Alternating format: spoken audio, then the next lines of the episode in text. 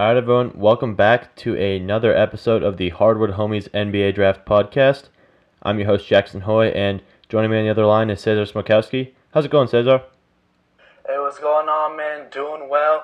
Everybody, thanks for tuning in to the most dangerous sports podcast in the world, Hardwood Homies. Man, a lot to talk about. You've been doing some big things out here, Jackson, so uh, it sh- should be an action-packed episode. Yeah, for sure. Uh, the big things that Cesar's mentioning is today I released my N B A Draft Notebook of my top seventy-five prospects. It is seventy-nine pages in, in length currently. You can go find it at rebrand.ly slash jhoydraft. That's rebrand.ly slash jhoydraft. If you want to check that out, that's our seventy-five. That's my top seventy-five prospects in this year's draft. I've got in-depth analysis on each of those guys, and we're going to be talking about that. My, I guess it's my big board. We're going to be talking about my big board on today's episode. And I know, Cesar, you had some questions about my big board, but before we get started, I would like to remind everyone to go leave a review on iTunes. Uh, once again, we've had some great success in the past week with our listeners. We've been getting a lot of traffic, and we really appreciate it. Uh, it's been awesome, the support that we've been getting from our listeners. But again, leaving reviews really helps, and we really appreciate it when our listeners do that. But yeah, Cesar, uh, So uh, let's get right into this with the big board. Uh, what was the first thing you wanted to talk about, Cesar?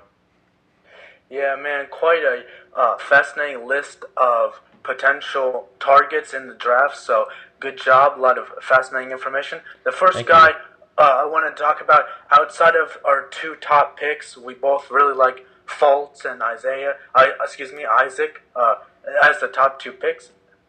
And then so the fascinating part about the changes in the big board that I've seen so far was my man De'Aaron Fox go at number three, uh, up two spots from what uh, Draft Express has him. So, of course, we both noted that he did well at the Combine, showed off his incredible speed, but when you think about it, what, what was the big thing that separated him from other guys like Lonzo and other point guards in this draft for you going into uh, the draft in a couple weeks?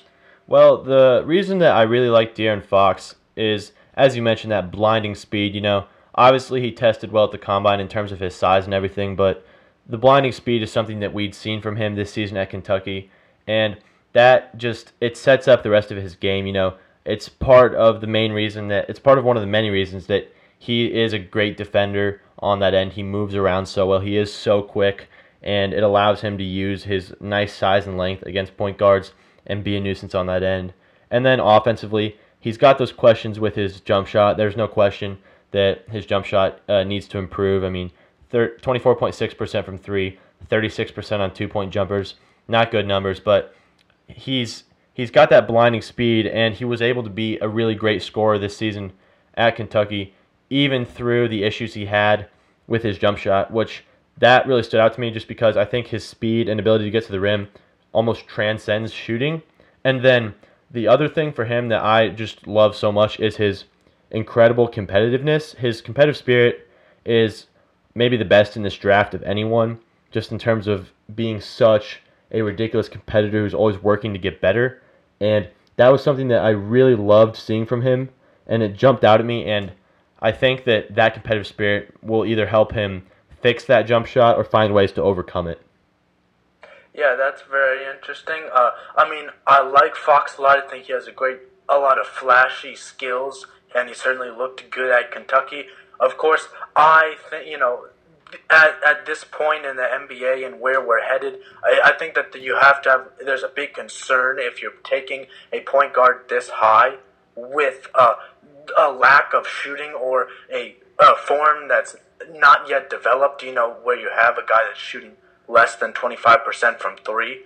So if you have a guy that hasn't, you know, made those progressions yet, I think that there's certainly a, uh, uh, you have to war on the side of caution, but I think that he's certainly an interesting, and I like his speed and his physical tools, but it'll be interesting if he goes that high above someone as highly publicized as Lonzo. Yeah, I just, in terms of him versus Lonzo, I mean, you look at what, they had a matchup in the N C double A tournament, Kentucky versus U C L A, and De'Aaron Fox torched Lonzo. He put up thirty-nine points and held Lonzo to ten. And obviously, I mean, head-to-head matchups aren't the number one way you grade prospects.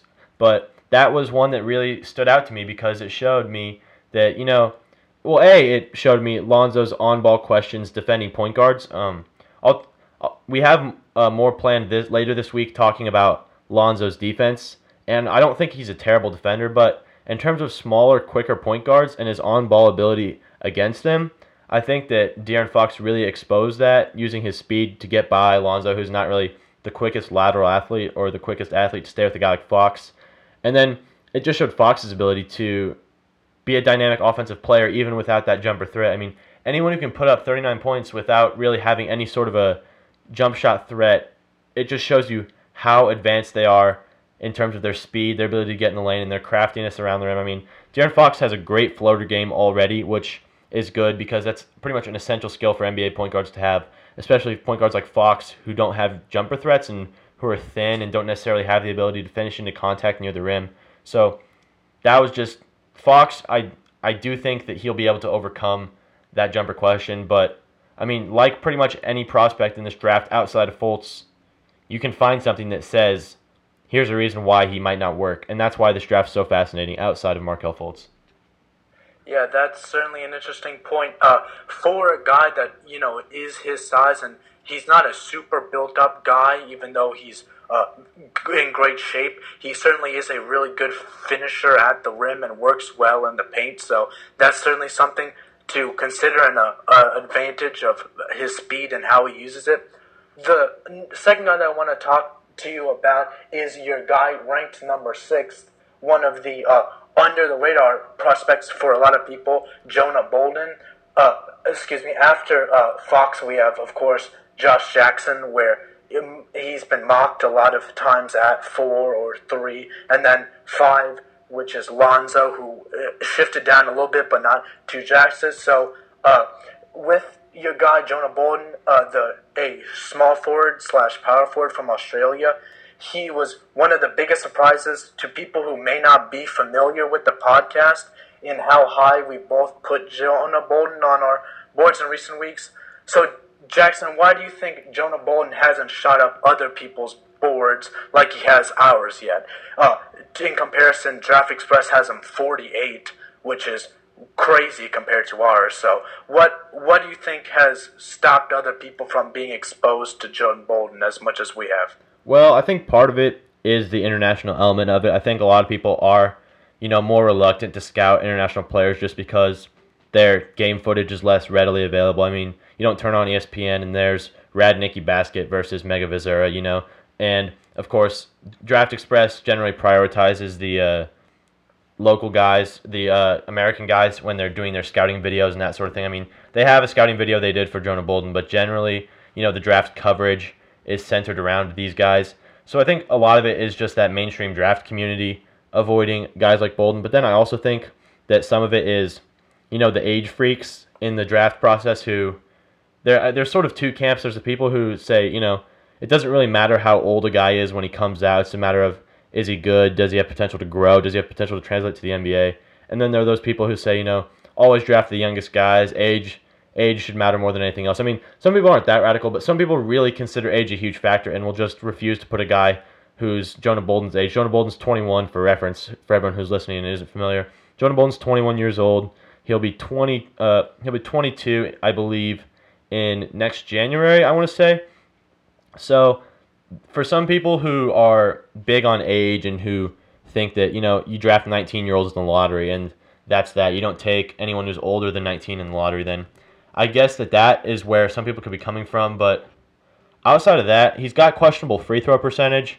That's another thing to watch. But other than that, I really don't think that there's a whole lot that people could be missing, and if they at least pay attention to him and watch his game. I just think his lack of exposure has been due to he hasn't been exposed to the mainstream draft community. Makes sense. He certainly is an interesting guy coming out of Europe. Do uh, the other question to this uh, element is, do you hold his performance at U C L A, which may have been under the radar for a lot of people or wasn't as successful as he was in Europe? Do you hold his poor performance in Uh, college against him, or how, how, how do you uh, view that year of his basketball career? Well, I think at U C L A, the main issue that he had was he just wasn't being played in a role that was conducive to him. Uh, he, I mean, the thing is, he said he was being played at power forward. He wanted to play small forward. But in Europe this year with Radnicki Basket, he's really played power forward again. But I think the difference is he's had the ball in his hands on the perimeter more, and he's really thrived. I mean, you look at U C L A last year, he attempted thirty-six three-pointers in thirty-one games. And, you know, he wasn't that successful. He was he shot nine for thirty-six. That's not very good. But uh, I think that you have to account some of that to the fact that, you know, he's just gotten better. I mean, players improve a lot in the ages from when they're eighteen to when they're whenever. You know, players improve and ages changes. But it's not hard to figure out that maybe a guy just gets better, you know. So I don't completely hold that against him. I would consider it a bit of a red flag offensively. But, I mean, playing against some of these really good teams in the Adriatic League, that's... That's some legit competition. You know, he's not just beating up on completely trash teams. And one of the things I want to point out with him coming out of the Adriatic League, the award for the Adriatic League Young Player of the Year, uh, or the Adriatic League Best Young Player, in twenty fourteen it was given to Dario Saric, twenty fifteen it was given to Nikola Jokic, twenty sixteen it was given to Ante Zizic, who, for those who aren't familiar, went twenty-third in the draft last year to the Celtics, was stashed. This year proceeded to lead the Adriatic League in scoring. And a bunch of scouts have said that if he were eligible for this year's draft, he'd go in the top ten, which shows how well he's played and how much of a boon Boston has in getting him. And then this year, the Adriatic League Best Young Player was Jonah Bolden. So you have Saric and Jokic, two guys. I mean, Jokic is a star. Dario Saric is, was basically probably going to end up being second in this year's Rookie of the Year to either Malcolm Brogdon or Joel Embiid. But he's he's up there for Rookie of the Year. He played really well. So that's something that I think people really should pay attention to in terms of considering the co- uh, competition that Jonah Bolden went up against and then how he stacked up. And yes, the other red flag that I'd have for him is his free throw shooting, because between the Serbian League and the Adriatic League this season, he's only shot around sixty percent, which is a number that I definitely would say people should be wary of because that's not very good. But I mean, something that is underrated for him is he's an incredible impactor on defense. I mean, this season with uh, Radnicki, he's generated a ton of steals and blocks. I mean, just uh, yesterday against Red Star, which is a EuroLeague caliber team, he ended up with six steals, and he's got a six foot ten, seven, six foot ten uh, body with a seven two wingspan, and he's a freak athlete. So even if he never becomes much on offense, you know, I think I still I think he's a great shooter. I've seen his jump shot. He's shooting forty-two percent this year in the Adriatic League on four point two attempts per game. So I, I believe in his jump shot, but even if he doesn't amount to much on offense, he's still a phenomenal athlete who's going to be a big-time contributor on defense and can switch a lot. So I, I'm just a huge fan of his game, and I think that if the mainstream draft community starts covering him more, he'll start to move up. Yeah, he certainly has done a lot in uh, the Euro- in, in Europe and has shown all of his huge potential, so that certainly will be an interesting case study. So, going off of Jonah Bolden, we have at number seven, my guy Dennis Smith Junior from N C State. That's, you know, typical. We've seen a lot of that, and that's a decent place for him. And then we have at eight, we have Markkanen uh, from Arizona. And then number nine is an interesting guy that I'd like to talk about, Jayson Tatum from Duke, uh, the small forward slash power forward. You ranked him at number nine, which, you know, seems fine, but uh, while a lot of people, you know, we know that we've talked about him at length back in the SoundCloud days, but Jackson, can you just break it down for any of the new listeners on iTunes? What's been the big thing holding you back from seeing Tatum as a top ten talent guy? Well, I, I mean, I've got him at number nine. I think he's a top ten talent, but it's just a matter of me not seeing him as a top five talent. Is that what you meant to say? Top five? Yeah, yeah, sorry. Oh, you're good. Yeah, top top five talent for Tatum. You know, for me, it just comes down to, uh, I think Tatum has all the tools as a scorer. Um, he's got a great physical profile. He's really advanced in the mid-range. I mean, watching him score out of the post and out of the mid-range is really thrilling. He's he's got a lot of tricks. He's he's very good at that. He's you know he's in that last season, according to Synergy, he was in the ninety-ninth percentile as a post scorer. I mean, the man, you throw him the ball, he can get you a bucket. It's that simple. He's He is a good scorer, a great scorer even, and a lot of what what he does should translate to the N B A. You know, he shot eighty-five percent on free throws. He, he's got pick and pop upside. I mean, he only shot thirty-four point eight percent for three last year, but his jumper looks fairly good, and he shot eighty-five percent on free throws, which is a good sign going forward. And I think he's going to be able to be a guy who scores from all three levels, but my issue with him is I don't know what else he does. And that's that's the big question about Jayson Tatum is what else does he bring to an N B A offense? You know, I've talked about him being compared to Andrew Wiggins uh, back on the SoundCloud days, as you mentioned. Uh, I, I make that Wiggins comparison because if you look at their college stats, they're remarkably similar. I mean, I'm not going to go all the way into it, but their their shooting percentages, their percentages of what shots they took from where on the court, their uh, their uh, three-point attempt percentages, their steal percentages, their block percentages, their value stats, even like win shares per forty, were just really close to each other. They were very similar. I mean, obviously, I'm not comparing him strictly to Andrew Wiggins, but just in terms of being that player who's, you know, a great scorer. But, and so some people might be thinking, oh, Andrew Wiggins, he was the number one pick, he's awesome. But Andrew Wiggins this season ranked pretty poorly in a lot of value statistics. Uh, Wiggins was uh, negative two point seven box plus minus, a negative zero point six uh, value over uh, replacement player, and a negative one point six one R P M, real plus minus from E S P N. That ranked forty-eighth out of all small forwards. And so it just shows that like these these guys who are exclusively scorers basically aren't the best fit for the modern N B A, and just because they don't add to a team and they're not versatile and they don't bring enough on defense. And I'm just worried that Tatum's going to fall into that same category. I mean, people have talked about Rudy Gay, Tobias Harris, that sort of thing. And I think Wiggins is falling into that same sort of trap with those two other guys. And I'm worried that Tatum is the next guy in line. You know, I'm hoping that he's not, because I do think he's got a lot of skill as a scorer, and he's flashed, you know, some pretty good athleticism, some even some defensive ability when he wants to. But it's just, he's not very physical. He's not super intense all the time. And I'm just worried about him contributing other things and being a winning player versus just a scorer.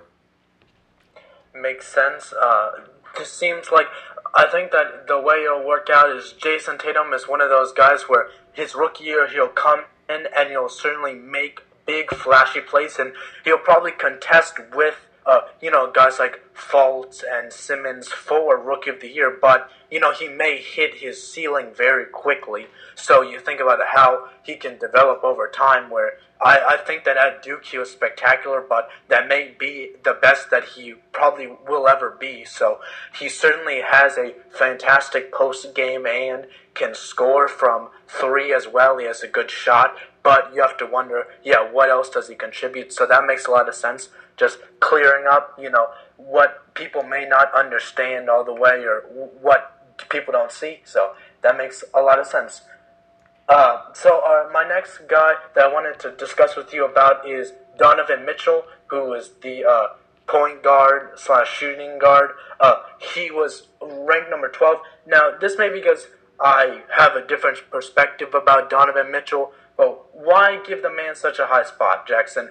From solely what he did at Louisville, he seems like very inconsistent to me. You know, he had ten games where he didn't even score ten points and looked sort of completely out of his element. But uh, what made you put him above guys like Malik Monk and other, you know, sort of those combo point shooting guards? Yeah, uh, I do see Donovan Mitchell as more of a shooting guard at the next level, just because I don't think he's flashed enough as a point guard. But uh, some people have listed him as a combo guard, so I listed him as a shooting guard slash point guard. But the thing with Mitchell for me was, yeah, he he didn't he was really inconsistent at Louisville, and he shot pretty poorly. You know, he was around forty-one percent from the floor last year. He only shot like forty-nine percent at the rim, and he he had some bad shot selection. But the thing for me with Mitchell was just he has incredible upside, and I think he has realistic upside for what he can grow into. I mean, you look at the way just the growth between his freshman and sophomore year at Louisville. He got so much better as a shooter and scorer and improved his efficiency a lot between those two seasons. And uh, everything I've heard about him, uh, people are really impressed with his work ethic. He's a very well-put-together young man. People really think he's a, like a great kid. He was a good worker. So I would be confident that he could continue on his trajectory of improving. Yeah, he improved from a twenty-five percent shooter to a thirty-five percent shooter from his freshman to sophomore season, which was good to see, and his free throw percentage improved by four percentage, five percentage points as well, which is just a sign that he got better as a shooter overall, and his stroke was improving. And then you factor in his elite physical tools: six foot three with a six foot ten wingspan, Uh, as we mentioned last week, he won a lot of the combine drills just out of his pure athleticism. And so when you combine that explosiveness and athleticism with, you know, that very realistic upside that he has a chance to reach, I was just, you know, he he was originally lower for me. I had him around eighteen or nineteen, but the more I thought about it and the more I kind of just considered the fact that, you know, what what can this kid grow into? What what is it that he can become, and what's his realistic upside? I just thought about the fact that he's a guy who I can very easily see becoming a very good player just because he has a tangible upside, he's a good worker, and I think he can reach that level. That, yeah, that's very interesting. I liked Donovan Mitchell. He certainly looked good at the combine, but, you know, I'm worried about his performance at Louisville. Of course, he had some really good games, nine games where he scored over twenty points, but he certainly, when, when he had periods where his shot wasn't falling or and he wasn't hot from three-point uh, land, he didn't look too comfortable. So I think that he certainly has a good uh, physical embody embodiment of, you know, that shooting guard spot. And it seems like a good spot for him at that twelve spot, but it certainly will be interesting to see how people value his production at Louisville versus his standout, uh, excuse me, his standout measurements and evaluations at the combine. So that's interesting. Uh, so how, how similarly, two guys that you have back to back, Donovan Mitchell at number twelve, and then you have Malik Monk, the presumed shooting guard out of Kentucky, one below him. What what do you think is the big difference, or uh, is there a, a substantial gap between those two, or are they very similar in the roles that you think they'd be playing? Um, I didn't actually have a huge gap between Donovan Mitchell and Malik Monk, just because I think Malik Monk, I think they're different players for sure. I don't think they'll play similar roles, but I do think that, you know, I, it just came down to upside for me, and it just has to do with size, really, because Donovan Mitchell, I think, has much more of a chance of being a scary defender, and then uh, I just think Monk doesn't really have that ability because of his size. I mean, you look at his six foot three height with a six foot six wingspan versus Mitchell with a six foot three height with a six foot ten wingspan, and then just a much more chiseled frame than Malik Monk. You know, Malik Monk's much thinner than Mitchell, and then even last season, Mitchell just showed more on the defensive end than Monk did. And Monk, I think his offensive game is a little bit overrated because he relied a lot on really difficult shots. And while it's valuable to be able to hit those difficult shots, he's going to have more struggles against longer, more athletic N B A defenders that can make those difficult shots that much more difficult. I mean, obviously, putting forty-seven on Justin Jackson was pretty damn impressive at Madison Square Garden. But at the same time, I would be worried about his ability to get shots off against N B A defenders. And whereas Mitchell, I think Monk will probably end up being a better offensive player than Mitchell, but I think Mitchell will be close enough on offense and much better on defense if they both reach their full upsides that I'd rather have Mitchell than Monk. That's interesting. I, I, I really liked Monk. Don't remind, don't ever remind me of that time that he completely torched Justin Jackson. But he certainly was Uh, a really dynamic player at Kentucky, and I think that he may be able to overcome, you know, those shortcomings as you're talking about, being a smaller guy with not a great wingspan, but the sure, sure amount of, you know, confidence that he has in his shot is incredible. So I think that both of them will be interesting in how they develop. So that that's certainly an interesting comparison and what roles they're going to be playing in the future.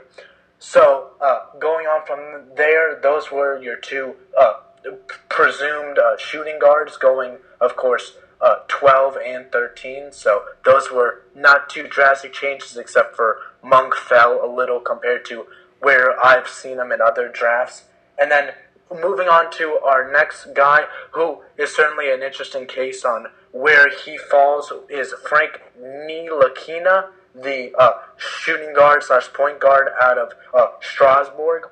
So uh, this is crazy to me, Jackson. How often, right, think about this, how often do you get a point guard of Frank's caliber who is five, excuse me, six foot five, with a crazy six, uh, seven foot wingspan?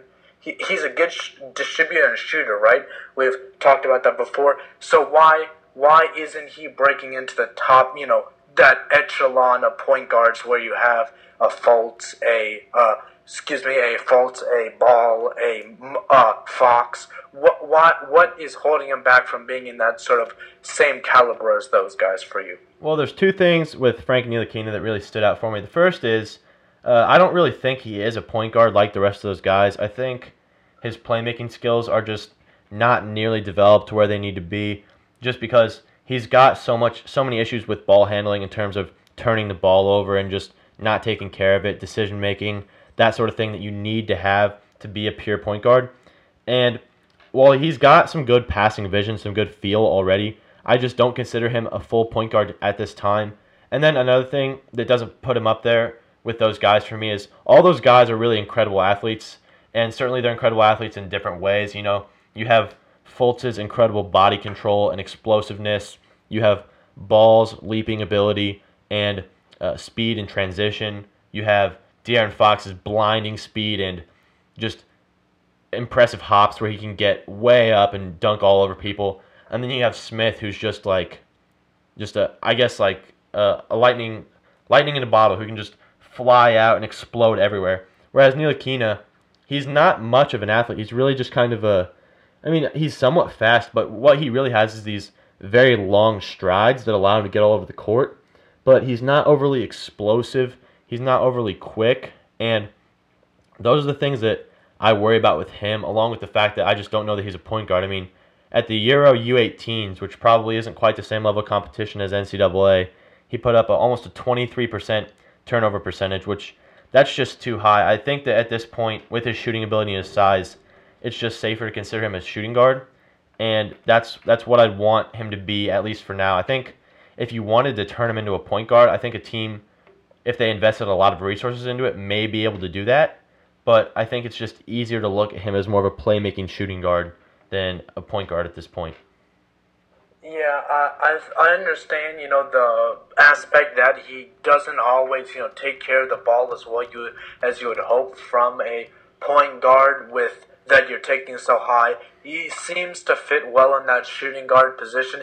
He does uh, have a re- good size at six five and a seven uh, foot wingspan, so that's certainly an upside, and he certainly is a decent, uh, sh- uh, has a good shot uh, control and has good range with it, so I, I understand that, you know, he may not completely fit that one spot, so if you shift him to that two spot, it makes sense in how you'd use him, so th- that's certainly interesting, but uh, I, I really liked him in uh, his time playing in Europe, so that's certainly an interesting case.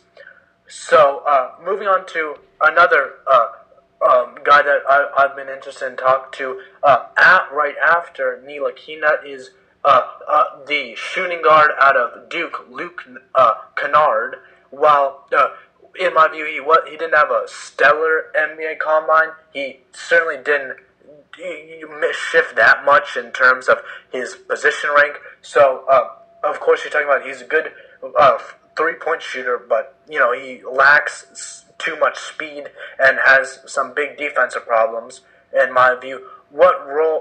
Why, why do you see him as a good spot at that number fourteen pick, and what what do you think he's going to be used as in the N B A if he doesn't have that, you know, the same defensive liabilities as some of the other, you know, guys that may be undersized for their position?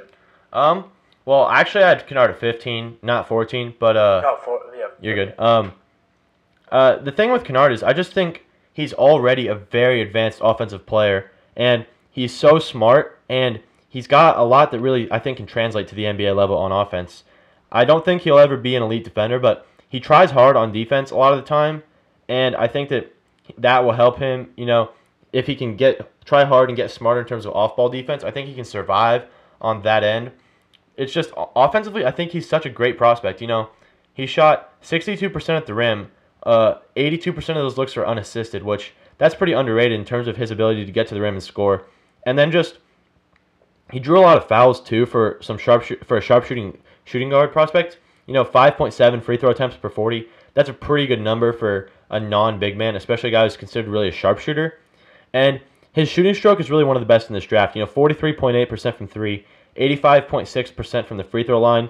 He's He's got a great stroke. It looks really good. And then another thing that I really like to see from him is he shot forty-eight percent on two-pointers that weren't at the rim. That's one of the best numbers I've seen from anyone in this draft, particularly guard prospects, and eighty percent of those shots were unassisted. So he's he's got great scoring at all three levels. And while I don't know that his rim scoring is necessarily going to be able to translate to the N B A because he's not overly explosive and he doesn't have a lot of length, and he's not super, you know, he's not super the type of guy who's going to go straight into contact. I think that he's going to be an elite sharpshooter from the outside and mid-range. And I also think he's a very good playmaker. He's very underrated as a playmaker. Posted a thirteen point six assist percentage last season and was a very low turnover player, only nine point three turnover percentage. So he makes good decisions, and his height allows him to see over the top of the defense. And just in terms of his in terms of his offensive value, uh, last year at Duke he posted the third highest offensive win shares in the N C double A with five point five, eighth highest offensive box plus minus at eight point four, and the highest offensive rating in the A C C with one hundred thirty point six. So I think that he's just going to be a, a very good offensive player at the next level who, you know, is probably going to be a problem on defense for most of his career or never get even better than average. But I just think his offensive value is going to be so much that he's going to be a valuable player in the N B A. Yeah, that's interesting. You have so many guys, I think, in this draft that can fit in that two spot really well, that you have guys that have, you know, decent size that can be shooting guards and have good uh, shooting range and, you know, are decent athletes. Uh, uh, I've had questions, you know, as you're talking about, about Kennard's size. You know, he didn't look too, he, he's not a huge guy, and he certainly has a good touch on the ball, but has it doesn't get super physical. So I, uh, I think that, you know, if you get him at that fifteenth pick, that seems decent, but you have to wonder, you know, where you have guys where the vast majority of elite shooting guards that we see in the league can also uh, make a big impact on defense. So I think that it'll be an interesting scenario if you value, as you're talking about, his ability to create his own shot and get open on offense over his more defensive liabilities, as you can see it, where he didn't play super great at Duke on the other end of the floor. So that was certainly an interesting spot to see, you know, since there's so many shooting guards in this draft, how they all pan out. Yeah, definitely. So, yeah, that's fascinating. Yeah, uh, who do you got next to talk about in terms of uh, the guys on my big board? Yeah, so after Luke Kennard, we have uh, number sixteen, Jared Allen, who is, you know, that's about fitting. We've talked about him before, and we both uh, seem like he has good value. But the guy I want to talk about is one spot below him at number seventeen, Cameron Oliver, the big man out of Nevada, uh, power forward. So this is certainly an interesting position for me. Uh, it seems like Cameron Oliver has been moving all over mock drafts and seeing where people go, uh, where he'll go in, in the draft. So now, what I know from Cameron Oliver, he looked good at Nevada, of course, and that was a very talented team, but I never quite viewed him as a guy that's close to cracking, you know, the top fifteen, top, and in the top eighteen. Why is there, uh, where I've seen him other places, it hasn't been as high. You know, he's been in the uh, lower, even lower than uh, top thirty picks. So why, why do you think there's been such a big gap in where you put him and where other guys have put him so far? Well, I just think people have really underrated his shot blocking ability. I don't think many people have taken that quite into account because I think people have noticed his shooting ability. You know, thirty-three, thirty, or excuse me, thirty-seven percent from three on two hundred thirty-three attempts at the college level. That's a very good sample size in terms of size and shooting ability. And then, of course, he has a good-looking stroke. So I don't think people are questioning his shooting ability. I think they're more questioning where he fits on defense. And I can understand that because, you know, he does have some issues with discipline. Last season he had, let me check, seventeen games with four or more fouls. So that was definitely something that I worried about with him on the defensive end. But his eight point seven block percentage over the course of his career at Nevada is really good, especially for a power forward, a guy who's a secondary rim protector. And he has that ability to be a power forward because, you know, he's got he's got quick feet. He can slide with guards on the defensive end, out on the perimeter. And, of course, he can slide with your power forward types, you know, your Harrison Barnes, your Ryan Andersons, your whoever. Power forward is such a diverse position in the N B A, but I think Cameron Oliver's got the ability to defend it because he's six foot eight with a seven foot one wingspan, a chiseled two hundred thirty-eight pound frame. So I think he'll be able to handle a lot of different types of small forwards on the defensive end. But then you combine that shot blocking ability and his ability to be a secondary rim protector. And secondary rim protectors are so valuable to N B A defenses. You look at a guy like Al-Farouq Aminu, who's a really good shot blocker for a forward, and the impact that he has on that Trailblazers defense. Uh, without him, they're one of the they're probably the worst defense in the league. But when he gets on there, they jump to being almost league average. And that just shows you the value. I mean, Aminu obviously does other stuff, but it just shows you the value that a secondary rim protector at the forward spot can have on a defense. And that's not even accounting for the fact that Oliver's a very good offensive player. He averaged around sixteen points a game last year at Nevada. He had thirty-seven percent from three, and he's flashed some ability to attack off the dribble when he gets closed out hard on. And he's got some flashes of passing ability. He put up an eleven point nine assist percentage last year. That's good. And at the rim last year, he shot seventy-five percent. So he's a bouncy athlete. He's a really good athlete. And his ability to just rise up for dunks and finish around the rim, and then, of course, finish finish from the three-point line and be an efficient offensive player. I mean, he did struggle with efficiency a little bit in Nevada because he likes pulling for long twos, and that's something that I think he needs to work on pull, getting rid of in his game, is that propensity to take mid-range shots, and you know sometimes he doesn't get all the way to the rim. But his ability to be a two-way weapon and contribute in many different ways and just be a valuable player, I really like that. Yeah, he cer- I liked him at Nevada, and he was certainly a uh, high-powered offensive weapon. Yeah, that was a good point that you're talking about. He's a, has a really good size and frame for a power forward, and has really good defensive uh, defensive I Q and understanding where guys are going to be and how to protect the paint. And he has a really impressive wingspan, almost seven two, so that was certainly good. He certainly looked good at the N B A Combine, so he and had excellent measurements, so that, that was an interesting scenario for him. So hopefully he can uh, live up to all the pressure that you're putting on him. He certainly is interest, in an interesting class, since there's a good, really good crop of power forwards in this draft where you think of, you know, you have guys like Cameron Oliver, you have Jonah Bolden, you have Isaiah Hardenstein, guys that can be really big impact impact players that uh, play that four spot. So that's certainly an interesting spot if he does go uh, as high as seventeen. Yeah, I don't think he'll end up going that high, you know, just because, again, that mainstream draft community has trended away from him. You know, teams probably don't value that production in the Mountain West as much, and he's almost twenty-one, so he he's a bit older. But I, I just think that his production, his athleticism, and his shooting ability are going to translate to the N B A, and it's going to make him a valuable player. Yeah, you know, it's certainly an interesting case. That Nevada team was very talented and was a lot of fun to watch. So the next guy that I have, it's a little bit of jump, but he certainly is an interesting case scenario. Uh, uh, the South Carolina guard, Sindarius Thornwell. Seems like Thornwell has risen and fallen a lot this year. Of course, he did really well at South Carolina when they made the Final Four and was, the, of course, the staple of their offense there. But he had an uh, sort of a stagnant uh, N B A draft combine, so it, it, it's certainly interesting on how he's been moving around. What's been the biggest factor for you in seeing how Thornwell will fit in this draft class, and uh, you know where you, he will ultimately you know rank? Thornwell's a guy that I've really had trouble with. Where do I fit him in? I've got him at forty-five right now, but of course my draft notebook is a volatile thing, and so I'm not really sure. You know, I, I'll move guys around and stuff, and at the moment I've got Thornwell at forty-five, but I just, I can't figure him out because he's a good scorer. I mean, he put up almost, he put up twenty-one a game last year in an offense that was just awful, and he did it fairly efficiently. I mean, he had a thirty, a per of about thirty, and then he put up some crazy box plus minus numbers.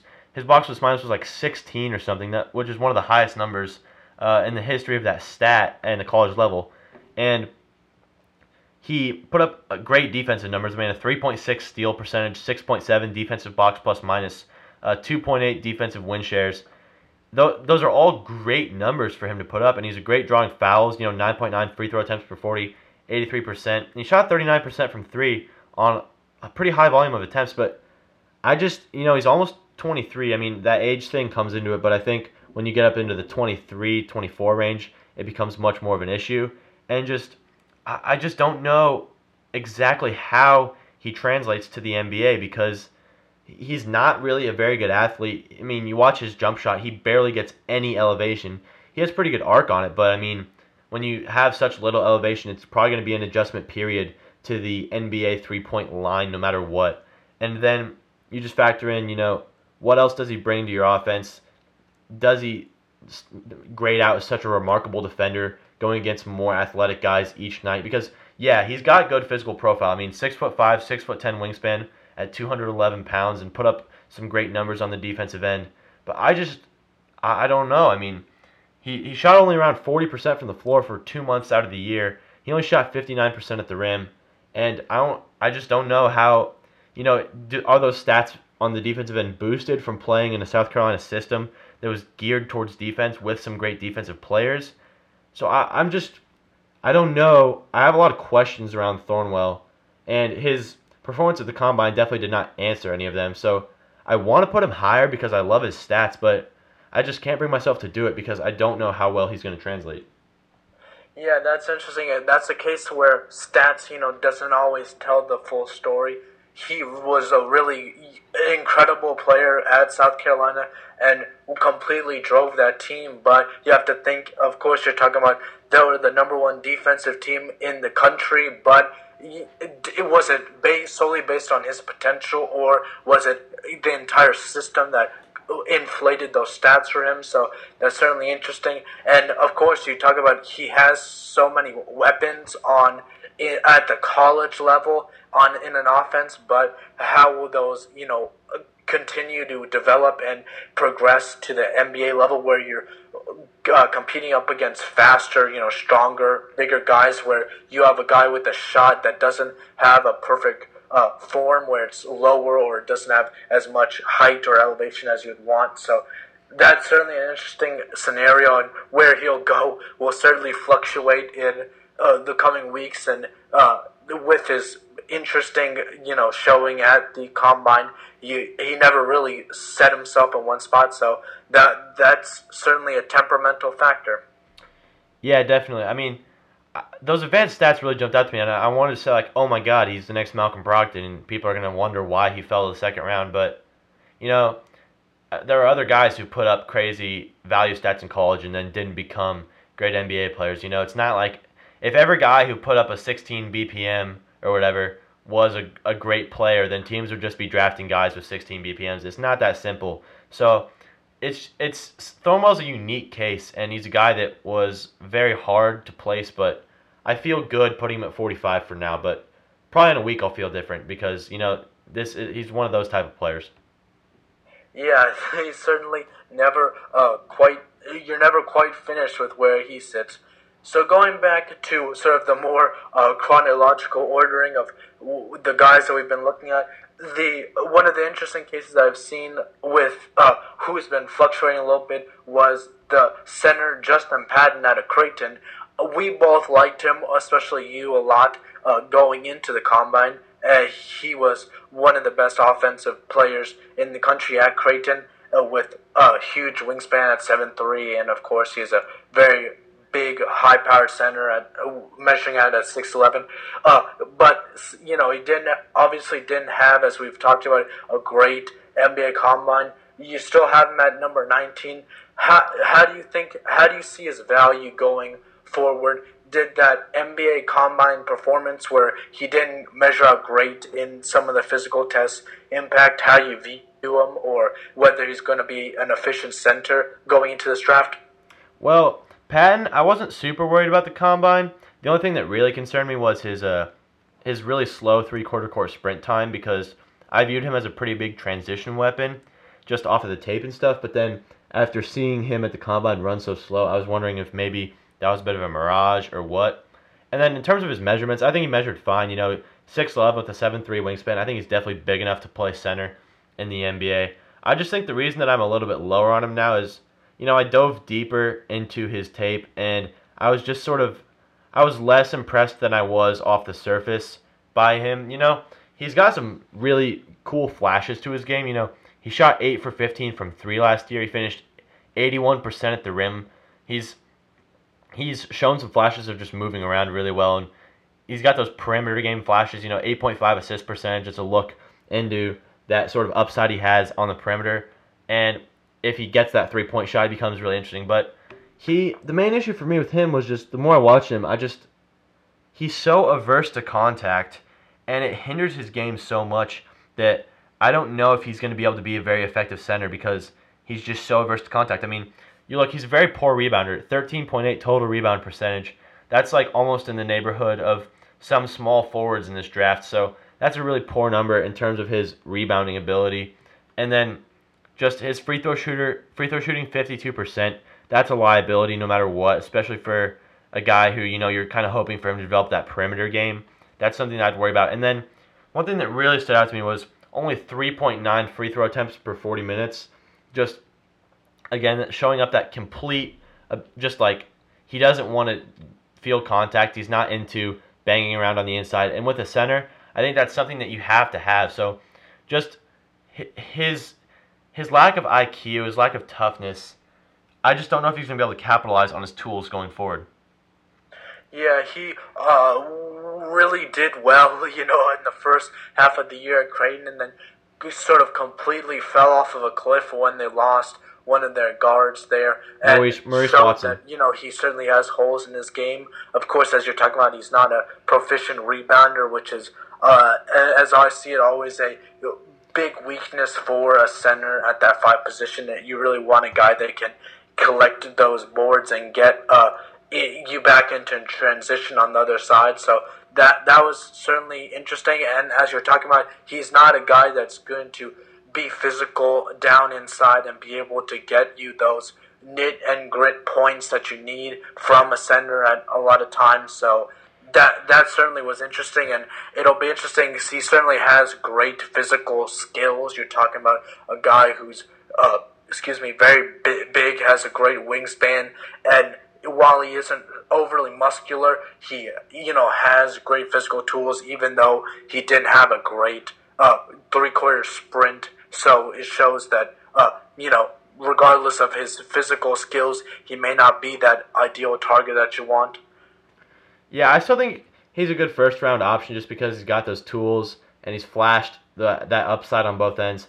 I just think a team's going to have to coach him up a lot and, you know, teach him to harness that ability. Uh, the guy I compared him to uh, a while back was DeAndre Jordan, and I still kind of stick with that because, you know, DeAndre Jordan wasn't a great rebounder coming out of college at all, and he talked about uh, how he sort of just learned rebounding over the course of his N B A career from, you know, veteran centers who he was on teams with, and they taught him how to be a better rebounder. And it really took DeAndre Jordan, you know, four or five years before he was a very good player, and I could see Patton following that similar path. You know, maybe he doesn't end up being as good as DeAndre Jordan. You know, DeAndre Jordan was a first-team All-N B A guy last year, but in terms of taking a while to develop, uh, in terms of learning the game as a center, I could see him being a guy like that. Yeah, he certainly is a project. You have to put some elbow grease into fixing him up, but he certainly has the tools to do it. Now, the next guy I guess we will uh, touch on is this draft has so many uh, of these fascinating, you know, combo forwards, uh, and one of the ones uh, I'd like to talk about, you know, one of those interesting guys and one of your favorites, so it was interesting where you placed him, uh, Semi Ojeleye, the combo forward as I was talking about out of S M U. He certainly is one of those high-powered offensive guys, but has questions on the other end of the floor. Uh, Jackson, where do you see his, you know, his ranking in terms of all of these combo forwards in this draft, and, you know, how how, how will his uh, deficiencies on, you know, would uh, weigh over with his strengths, and, you know, what what have you seen from him so far? Uh, I've got Semi Ojeleye at the number twenty player on my board right now. Uh, as you mentioned, he's a combo forward. I do see him as more of a power forward just because I think he's got enough size to play there. And if you've got a guy with perimeter game who's big enough, uh, I don't see why you don't stick him at the power forward spot. Uh, he's six foot seven with a six foot ten wingspan at uh, a chiseled two hundred forty-one pounds, twenty-two years old. That's older than you'd like. But, I mean, this season at S M U, it's hard to argue with his production. sixty-three percent at the rim, forty-one percent on two-pointers outside the rim, and forty-two percent from three. He drew seven point three free throw attempts per forty minutes and shot seventy-eight point five percent at the free throw line. And he ranked second in the entire N C double A in win shares at seven point seven. His point two five seven win shares per forty ranked fifth in the N C double A. And beyond those stats, he's just a really refined offensive player. You know, he's got a great I S O game, just being able to uh, get into get into the post, uh, use his mid-range ability, or get to the rim, or use his jumper. He's got a lot of different options that he can go to on offense in terms of getting scored, getting the getting the ball in the basket, and he's got a he's really confident in his jumper. He's got a great stroke. You know, it's it's compact. He gets it out quickly. It's got good arc. There aren't really any questions I have regarding his jump shot because I think he's very good at it. It's just what I worry about with Ojeleye is, as you mentioned, on the defensive end, because it's not about the tools. I mean, he's got good lateral quickness. He's got switchability on the perimeter and stuff, and as I mentioned, he's got that great frame. What I'm worried about with him is just his I Q, his effort level, and his activity on that end. You know, he's got a point eight steal percentage, a one point six block percentage, which is always bad signs for looking at guys' defensive activity. And he just, larger power forwards can really shoot over him, which is a problem for him because when he gets shot over pretty easily because, you know, he doesn't have great size defending those bigger power forwards. And then he he struggles against some of those quicker guards because, you know, he is a little bit bulky and he doesn't exactly have quickness against, like, some quicker small forwards, you know, those, uh like, Josh Jackson types maybe. So that's what I worry about with him is just where he fits on defense and his activity level. I mean, he's only eleven point eight total rebound percentage, not a great number for a guy who's playing mostly power forward S M U. So I, I'm just worried about his activity level on that end of the court.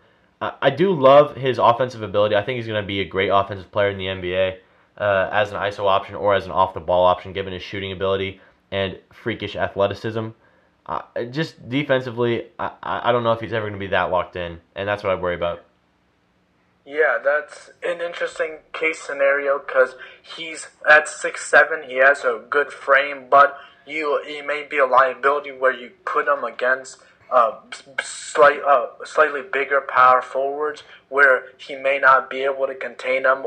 Being a smaller guy, of course he is strong, but you know you have guys that can shoot over him or you know be able to see and get that, still have a good touch on the ball since he's that undersized uh, power forward that uh, may become a liability, but he, he certainly does have, you know, good strength. So if you certainly put in the effort into developing his, his defensive game and he puts his mind to it too, uh, I think that he can, you know, hopefully develop that part of his game.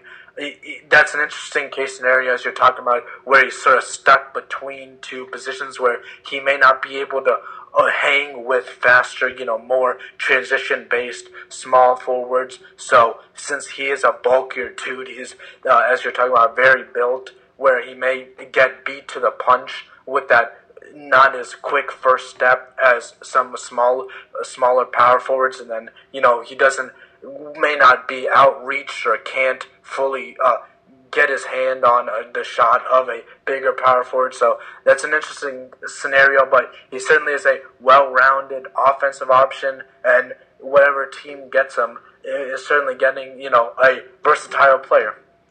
Yeah, definitely. Uh, another thing I wanted to mention with him is lack of shot creation for others. He only had a nine point three assist percentage. That's pretty low for a guy who had the ball in his hand so much. So once again, just he's got that scoring ability, but he's kind of like Jayson Tatum, where it's like he can score, but what else can he do? I want to see that. So that that's my question with Ojeleye, but I do think he'll be a valuable player in the N B A. It's just a matter of, you know, what can he do on defense? Yeah, that's that's certainly a case scenario for I guess a lot of the guys that we've been talking about so far. So that's certainly interesting. Uh, do you have any other things that you want to tell the people and, you know, interesting things about your uh, board?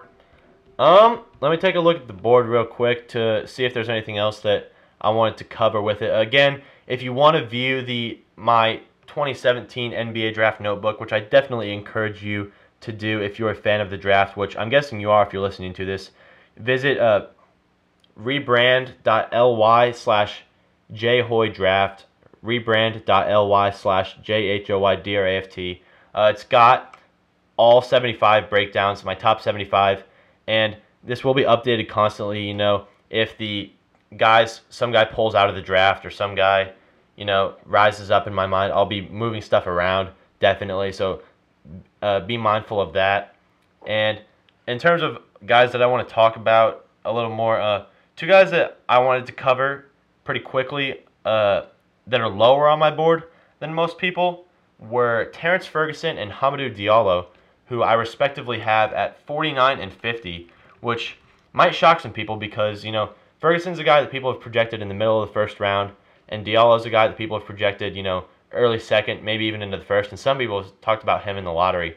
And they're fairly similar prospects, honestly.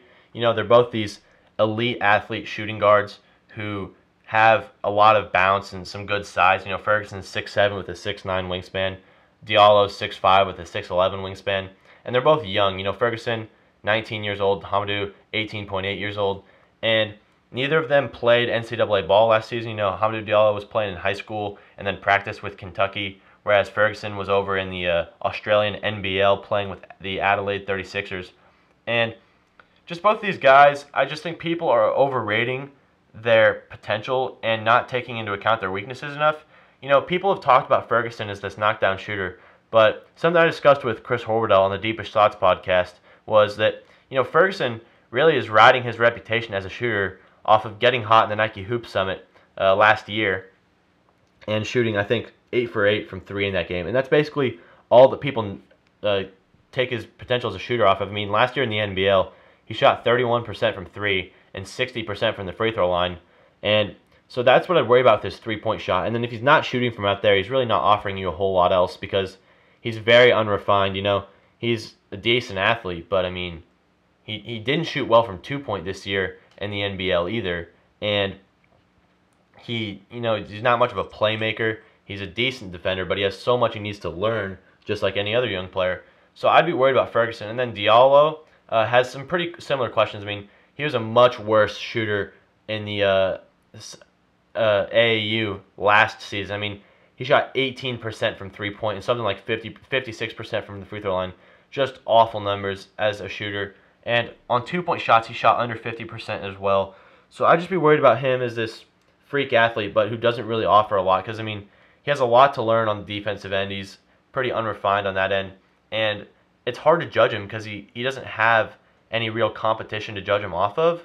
And so those two guys are I'd just be worried about because I, I don't I don't know if you can really put them that high. So I just those are two guys that I think are being overrated just because, you know, they're big jumpers and they don't do a lot of other stuff. So I'd be wary about those two guys. Yeah, no, that's interesting. Though both of those guys are in a similar situation. Uh, one guy that I just wanted to get your, you know, final thoughts on.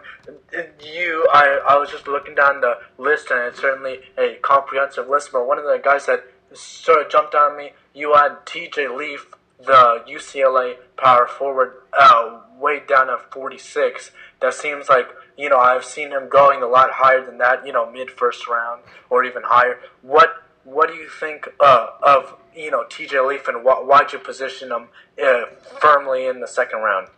Well, I don't hate T J Leaf, but the thing that just with him was, I mean, he's older than most freshmen. He's already twenty, so that that was one thing. And then he just has so many questions on the defensive end. You know, I don't see where he fits on defense because he's not big enough to be a center. He's only six ten with a six eleven wingspan. He can't defend small forwards because he's not nearly quick enough. And he really struggled defending even power forwards last season because he doesn't move around he very well. He's not very smart. He he can't contain guards in pick-and-roll defense. I mean, he's just going to get put in pick-and-rolls over and over again at the N B A level because he's such a liability in that part of his defense. And I'd be worried a lot about that. And he he's pretty lazy on defense, you know. He he kind of just reaches instead of actually sliding over to help.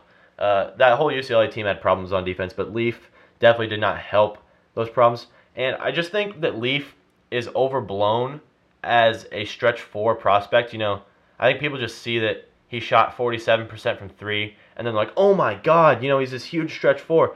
But that only came on a very small sample. Uh, he only shot, let me check, I think it was something like less than fifty threes last season at U C L A. Like, he barely shot uh, three-pointers last year. It was a very small sample. He shot twenty-seven for fifty-eight from three. That's not a very sa- huge sample. And when you factor in the fact that he shot sixty-eight percent from the free throw line, I'd be a little more worried about that jumper being legit than not. And I think most of his points, you know, just came from the fact that he was within an offense that allowed him, afforded him the opportunity to get a lot of good open looks. You know, I, I do think he's a good offensive player. You know, he shot seventy-seven percent at the rim, forty-five percent on two-pointers outside the rim. Those are some pretty elite numbers.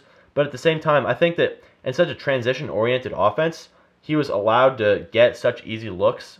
And I'd be worried about how his offensive game translates to the N B A in the half court and just what he'll be able to do in the N B A, particularly when he gets when he's getting targeted in pick and rolls on defense.